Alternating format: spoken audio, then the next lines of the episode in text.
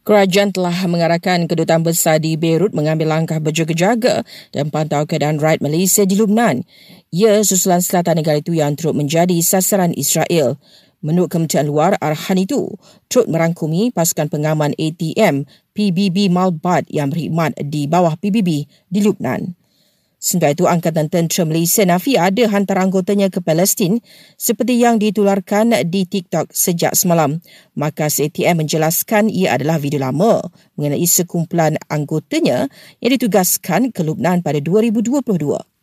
Dalam perkembangan lain, seorang pegawai muda ATM meninggal dunia selepas mengalami simptom stroke haba ketika latihan tempur manakala sembilan lagi sedang dirawat di hospital dan dalam keadaan stabil.